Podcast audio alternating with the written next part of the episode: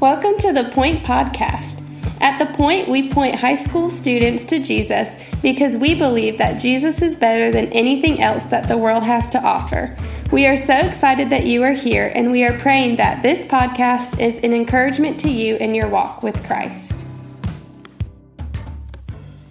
You know, if I was to leave my computer right now and go over to Walmart or go into the mall or any type of place where I could see the most amount of people possible, and I was to ask every single person this question, what is love? You know, I think I would get a different answer from every single person.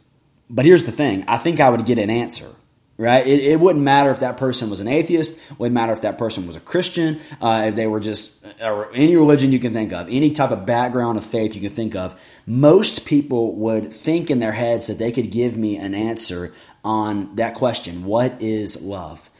But honestly, when we get to First John chapter four, verses seven through sixteen, this passage kind of rubs against that idea. Because what we're about to see in this passage is that really, if we want to know what love is, if, if we want to understand love, and let's be honest, we're obsessed with love, right? I, I mean, there's a whole holiday around it in February fourteenth. Romantic movies make millions of dollars a year. Love songs come out every other week. It seems like we're obsessed with this idea. And so many people think they can answer it. But if we want to really know what is love, what what is it? First John chapter four says we have to start with God.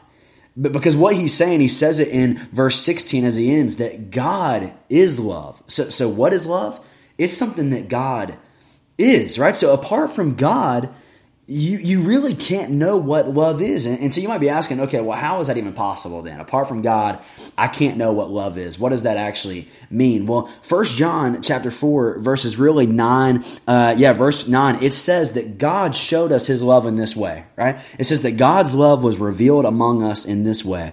God sent his only one and son into the world so that we might live through him.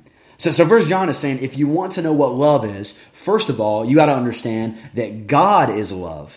And that we ultimately know that God is love, not because of uh, the world that we live in, right? Not because I got clothes on my back, although those are awesome things, right? But the ultimate proof, the, the ultimate case to look at God and say, yes, God is a God of love, is by looking at the cross. It, it is there that God showed you how much he loved you. It is there that God showed us how much he loved us, because we know that God is love because of him sending his son for us. But that's that's a great thing to think about, right? Like, that's an awesome thing to sit back and think, man, how much does God love me? Especially because I know in my life I can be very, very unlovable a lot of the times, right? But but you know, I love First John. Right? Because First John chapter four, it, it doesn't just leave us with this idea where he says, hey, Christians, uh, think about how awesome God's love is and just kind of dwell on that and sit on that and enjoy that great thought for a while. That, that's not what First John chapter four says. But when John writes and he reminds us that God is love, and he tells us that we know that God is love through the death of his son, through God sending his son. He then says that this love that we know, this love that we have received from God, should compel us to love one another. And if you go back a few weeks ago to Eli's, uh, Eli Blaylock was our special guest on our podcast, and he broke down uh, First John chapter three, verses eleven through twenty-four. And I thought he did a great job, and, and John is kind of reminding us that of that again here. That when we have received the love of God, that, that that should compel us that, you know what, I'm going to show love to another person. I, I'm going to show love to my brothers and sisters in Christ. I'm going to show love to others, because he says in verse seven, dear friends, let us love one another. There is the command right there. Let us love one another. And then I love how he says it in verse eleven. He says, if God loved us in this way, if so if God loved us so much he would send his son for us, then listen to what John says. He says, we also must. You see the word there?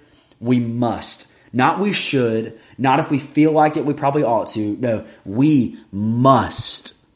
We must love one another. So the love of God that we've received compels us to love your brothers and sisters in Christ. It compels you to love the person that drives you crazy. It, it compels you to, to love the member of your family that you constantly maybe argue with and disagree with. It, it compels you to love the person in your youth group. It, it compels you to love every single person around you. And if you're like, man, that's really hard. That's really hard to love this person because they did this. Can I just urge you and beg you to stop and just dwell on and think about and cast your mind towards how much God loved you. And I pray that that thought overwhelms you. I pray that the thought would overwhelm me. Man, God loves me so much. And in light of how much God has loved me and the way that he's shown his love for me, you know what? That should compel me to love others. That this love is not something we receive and we sit on, that we receive and just enjoy, but it is a love that demands that we share it. So here's my question tonight, or this morning, wherever you're listening to this podcast, getting ready for school, riding in the car, wherever. Here's the question I want you to be thinking on today. If you have received the purest form of love ever, if you've received the greatest picture of love ever, which was God sending his son for you, here's my question. How can you not show that love to other people? Find ways today, discipline yourself, push yourself to consider the love of God, and let that overflow in your life in the way that you love others. Thank you so much for listening. The Point is a ministry of First Baptist Church of Indian Trail for high school students.